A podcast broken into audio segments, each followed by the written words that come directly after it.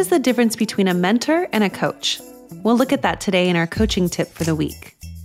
And in our interview segment today, we have Stephen Friedman. Steve is an executive coach and consultant and one of my favorite human beings in the planet. We've known each other since 2016. And during that time, I met him in accomplishment coaching where he was training to become a coach. Now, Steve has had several professions. He was the president of Pace University from 2007 to 2017, and he served as the dean of the Elizabeth Haub School of Law at Pace University. He was a well established lawyer and created many, many breakthroughs for people in the world, and now is a coach and consultant for Open Mind Associates. I hope you enjoy the episode today and remember that something powerful resides within you. I'm here to support you in seeing it and creating it.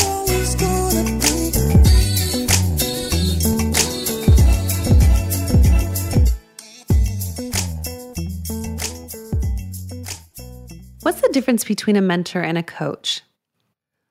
Oftentimes, when I'm first looking to work with a client or an organization, they come to me and they ask about consulting or mentorship versus a coach. And many times, people don't know the difference. So I like to think of a mentor as someone who is going to give me advice. So, someone typically who I've looked up to or has had longevity in a business that I'm looking to have some success in, or anyone who's willing to develop me through encouragement and advice, just straight up advice. A coach is going to ask you questions. That's my whole job is to ask you questions to elicit what's inside of you, to bring out your knowledge and your wisdom and I never give you advice unless you ask. You might ask my opinion, but I very rarely will say yes to that. And when I do, I label it as my opinion. I think this is important to know the difference because you can get value from both. And if you know what you're looking for, you can utilize your support system and the tools that each person provides differently. I might need advice on how to buy a house or what the real estate market is like right now. But I also might need someone to just hold up a mirror and ask me questions when it comes to believing in myself or creating something for my business that I need to access my intuition for. So, coaching can be used for all kinds of things, and mentorship can be used for all kinds of things. And I encourage you to explore both.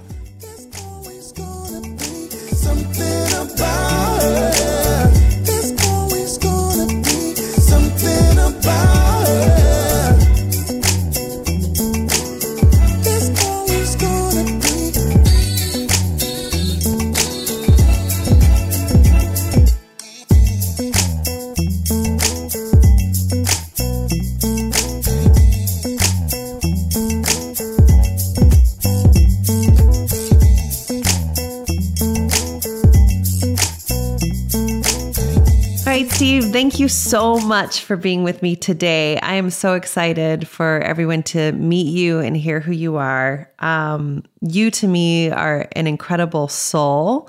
You are a leader and somebody who I just deeply, deeply respect and admire. So thank you for being here. Well, I'm delighted to be here, Elena. Thank you for having me. Yeah. Well, do you want to tell everybody a little bit about who you are? like what your background is and how you got to where you are today? For the last four or five years, I've been an executive coach for both companies and nonprofits. Um, I spent most of my career as a lawyer. I was a partner in a large law firm in New York. I left that firm um, four or five times for government service in Washington, uh, and then to be general counsel of two large financial institutions. But I kept coming back, and happily the firm kept taking me back.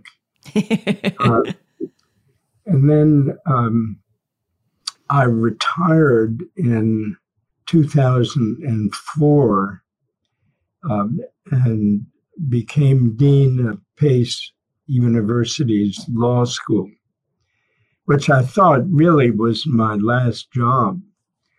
Um, and I loved that. And I did that for three years.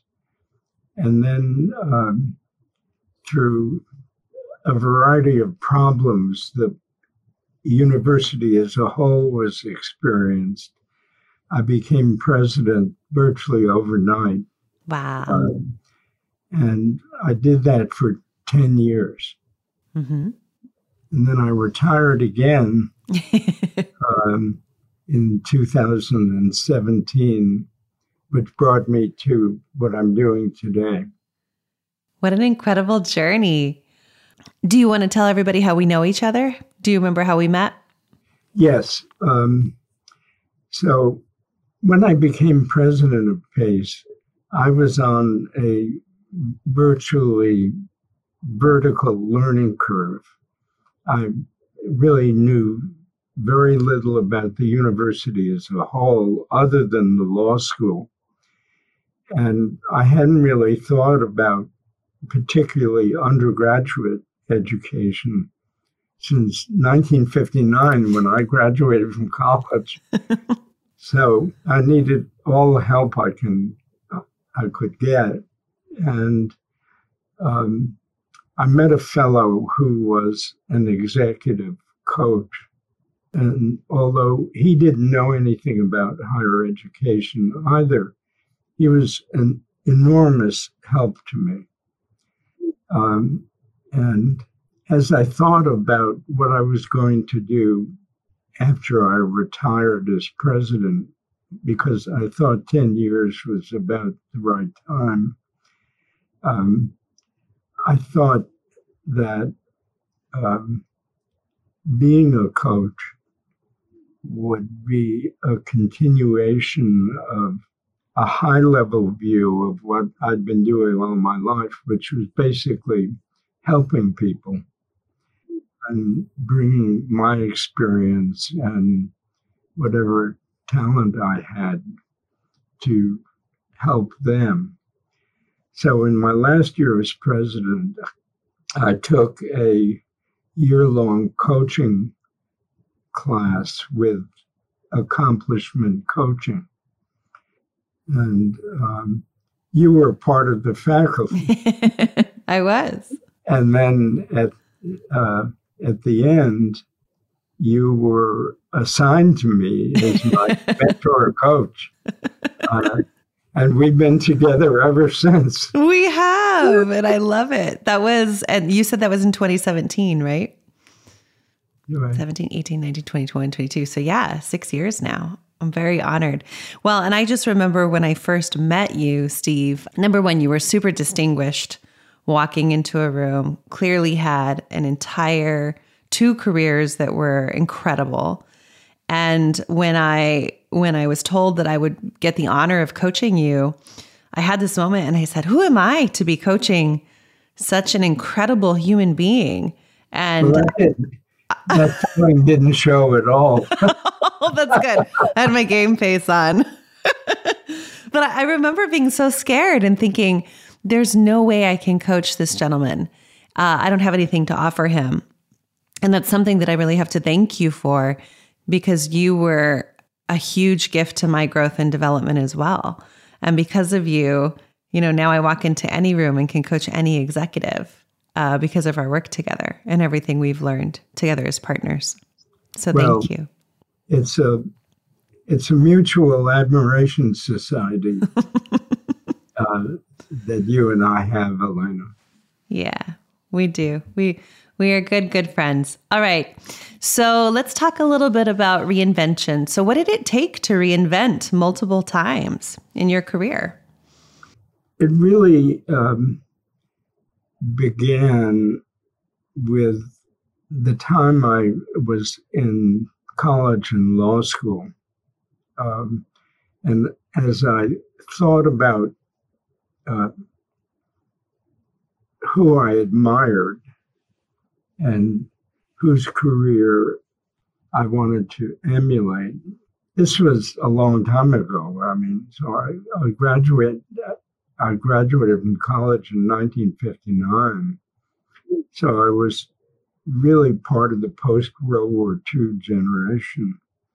And the people I admired were um, those who had careers, many of whom were lawyers, in which they went back and forth between um, private practice and government service. People like Dean Acheson. And I didn't think I was like Dean Acheson, and I wasn't at all, but that pattern really fascinated me. I, and, and indeed, um, I began my career by spending a couple of years in Washington. And then I went to the firm, became a partner, went back to Washington.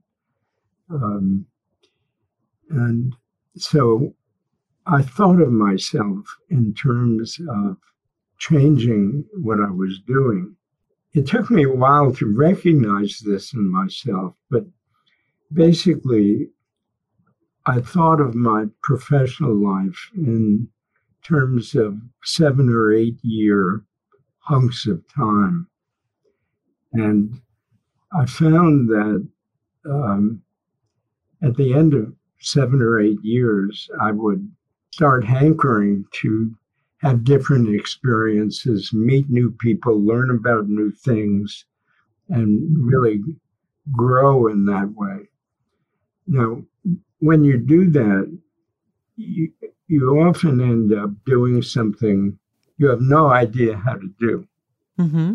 And um, one of the things I learned is that, and, and this was in many ways the most important lesson of my professional life, is that there's nothing to be scared of. Mm. Um, and I mean, I said a lot of stupid things in my new jobs because I knew so little about them. Mm-hmm. But nothing happened. It was just fine. so I became, if I were expert at anything, I became expert at navigating the minefields and pitfalls of starting in a wholly new environment. Um, as I tell a lot of my clients, um, there's nothing to be worried about. You just um, assemble everything you've done, all your experiences, um, your successes, and your failures, what you learned from your failures, in a new mosaic that fits the new challenges you're facing. And I love that. And I still love it. I love, you, you know, um, I told someone when I finished the accomplishment coaching course and I retired from Pace. It was kind of like graduating from law school and opening an office all by yourself and hanging out your shingle. I, you know, I had no clients. Yeah. um. And I had some coaching experience in the course I'd taken, but talking about self doubt, I mean, I really thought, uh, who am I to, to help people transform their professional lives or deal with the biggest challenges they're facing? And one of the nice things about it was that I learned that I could be really helpful. And it's it's that um, feeling of really being able to add something um, to other people's lives, not by telling them, but by helping them discover themselves. That's been so really wonderful about the coaching experience I've had. That's so beautiful. Thank you for sharing all the ins and outs of it because you paint a picture I think that most coaches experience. You know, that's what it feels like to really let go and surrender and be with people. And what I love about what you shared is that you're practicing what you invite others to practice as well at every turn. You're never not learning or growing yourself. And that's just a beautiful a beautiful gift, especially this is your well, it's not really your third career. It's it's more like your fourth career, right? How many careers would you say you've had at this point, Steve? um, probably four or five. Yeah, exactly. I, I thought some, it was higher. some, some were very short. Um, yeah. When I left to become general counsel of uh, first a large securities firm, mm-hmm. we sold it in two years, and that, that was the end of my career in the securities business. yeah, short lived. I love this. Yeah, probably, I think of it in terms of four or five times. Yeah. Well, you and I also talk a lot about leadership in the world, especially because we both coach executives that are in different spaces. And I'm curious what you see for today's version of leadership versus maybe 50 years ago when we, when people were talking about leadership before. What what are some of the main differences in leadership that you see today? Well, probably probably the the biggest difference is um, a movement away from top down command and control structures, which um, was really a product of the industrial revolution and um, the the first development of management theory the idea was that the people at the top knew best, um, and everyone's job was to execute what they said. Execution is still incredibly important, but the world and business has have become so complex and so fast moving and so changed the pace of change is so rapid that uh, there's an incredible premium based on hiring the right people, developing a sense, a mutual sense of trust in those people, and delegating everything you can. I mean, when when I talk to CEOs, and this this extends, by the way, to to everything, to nonprofits. I, I remember a conversation I had with the rector of probably the richest single church in America. And he told me he had a coach and he handed me a, a sheet of paper that had his objectives. Amazing. Yeah. He has a coach. he, was a, he was a great guy. and number one on his list was set aside more time to spend on strategic issues. Mm, mm-hmm. And I said to him, I laughed and I said to him, you know, that's number one on the list of every CEO in America. Mm-hmm.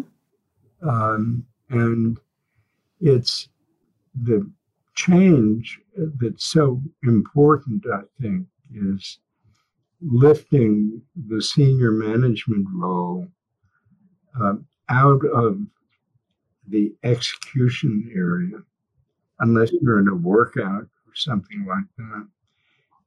And doing the things that only the most senior people can do, particularly coming to understand the external environment, being able to predict what's around the corner, even one year out, and adjusting the organization to be prepared for that. Um, and so I, I think that's the biggest change. Beautiful. And what's the biggest piece of advice you would give C suite leaders right now outside of that one piece of more time for strategic development and bringing the senior management team up with you? Is there any other advice you'd give them? I tend to think of this in terms of the transition from being a professional, even in a business organization or in a, uh, a nonprofit like a, a, university, for example, and being a, real leader.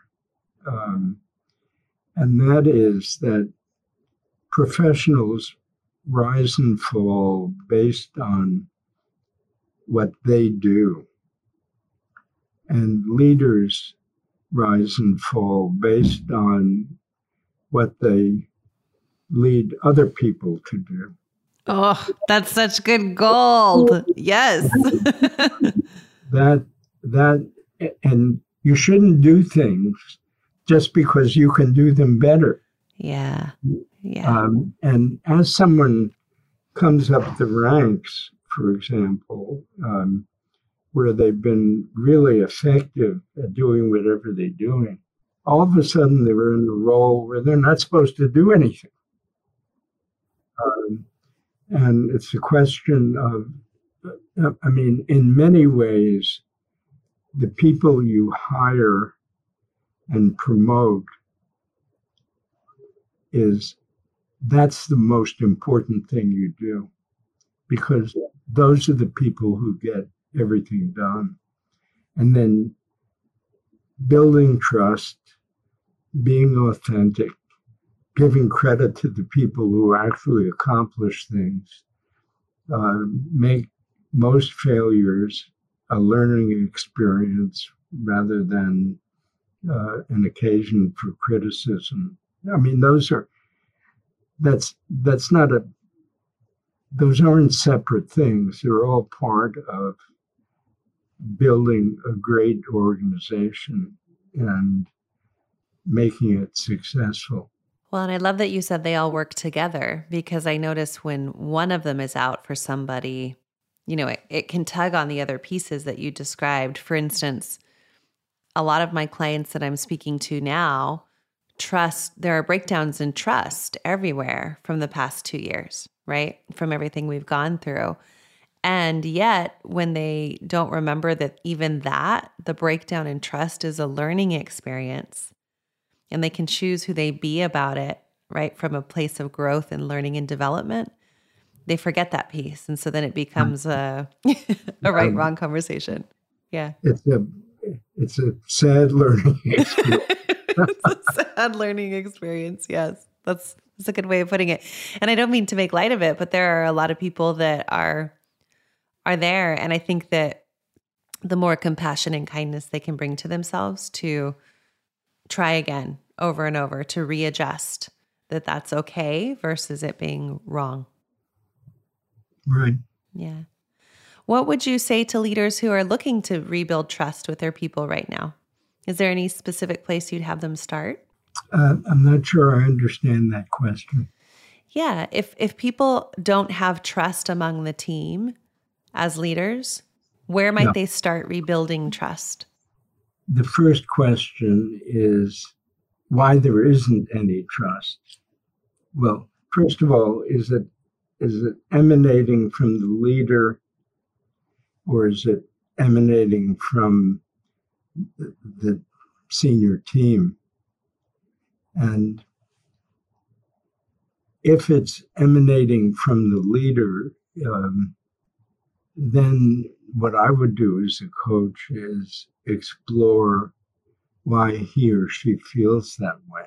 If it's emanating from the senior team, then it's usually because of the way the leader is acting. And the leader is taking credit for everything. Uh, the leader blames other people for the failure of his own decisions. Uh, the leader is inauthentic, is a big phony. And I would start by doing um, a kind of personal brief 180 of the senior team and then reading back to the leader exactly quotes quotes of what people are saying. Because if instead of doing that you report um, the typical response is well that's all wrong. Right. They dispute it. Yeah. that's all wrong. But if they're quotes it doesn't matter whether it's right or wrong it's what people think. Exactly. And the question is what can the leader do about that and that's largely a matter of communication keeping his or her word um, giving credit um, and bringing that issue out on the table Mm-hmm. This is really beautiful, Steve, because I really hear the the uh, meeting people where they're at in that comment. And what I mean by that is, um, again, we were talking about coming from a place of being right about something or wrong about something, and completely stepping out of that, and just simply saying, "This is how people are feeling, and let's explore that together." Instead of "You're wrong." That's not true. You don't feel that um, way. I mean, I can tell you a, a, a brief story about yeah, myself. Please. So, when I was, this is when I was president of Pace University early in my time. And after about nine months, um, I asked a coach to do a, a 180 and interview everybody. And one of the comments that came back was Steve's a smart guy. He makes up his mind quickly. And when he makes up his mind, he stops listening. Now, nothing could be further from the truth, really. But, and I puzzled a lot about that.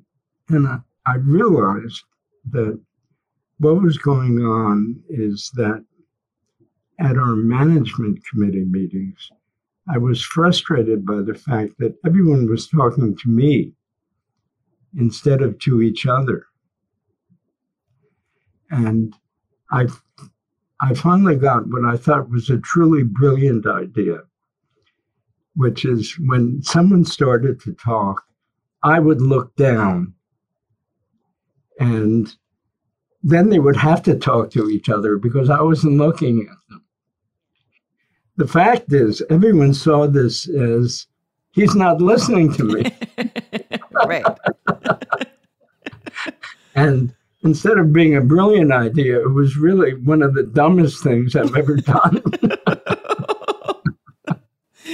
oh my gosh. And how many of us have things like that that we're not aware of either, right? That we're doing from a physicality standpoint that I mean, I remember I had a friend similar who when he would listen to people speak, he would turn his head to the right and put his ear forward and he would look oh, at you. Oh, oh, so he could hear on better. the side. Yeah, the side of his eyes, but it would look like he was turning away and having an attitude or something you know and and it took me a long time to realize oh he just needs to he he actually can't hear unless he turns a certain way you know and so um that goes to the authenticity piece that you mentioned with leaders. Like how authentic can they be with sharing with people what they're doing right? Imagine in mm. that moment.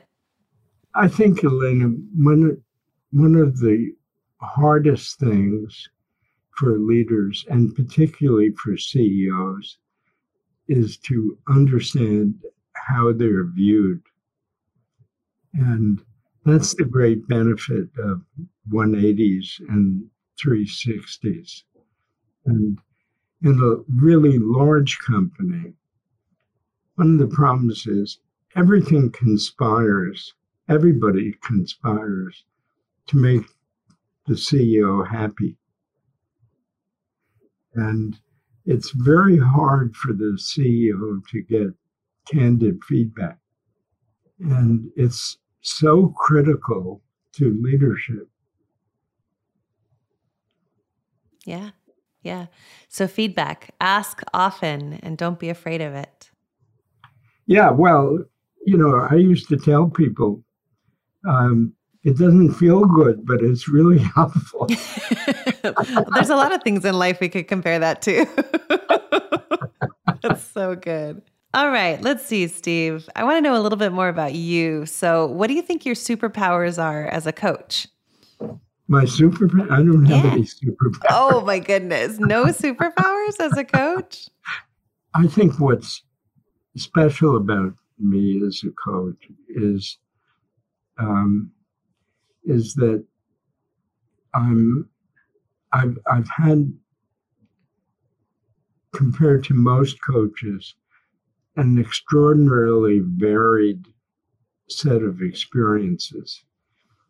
I mean, in in addition to the jobs I've had, uh, I've served on probably t- ten different kinds of um, nonprofit boards. I've been chair or vice chair of many of them. I've been um, through a lot of real crises on both the nonprofit side and the corporate side. So I really combine traditional uh, ontological coaching, which is focused very heavy, heavily on high level questions and getting your client to think through. I don't I don't ever or hardly ever tell my clients what I think they should do. But I use that experience to suggest a broader range of options or possibilities that are open to them. And I tell a lot of stories, probably too many, uh, about my own experience and often my own failures. Uh, because, you know, everybody has a lot of failures in their life. And um, my basic message is it doesn't matter. It really doesn't matter. You just pick yourself up and keep going. Those personal stories are a very powerful way to communicate. Mm-hmm. And allowing them be part of you instead of something you must remove. That's really beautiful. What dreams do you still have for yourself? well, you know, I'm I'm um, I'm wrestling with that. I'm uh, I just turned 84. Congratulations. Um, we celebrate that all the time. The good calls. thing is that I have a 93 year old older sister mm-hmm. who is a psychoanalyst and still has about 15 patients. Mm-hmm. so so you got a um, ways to go.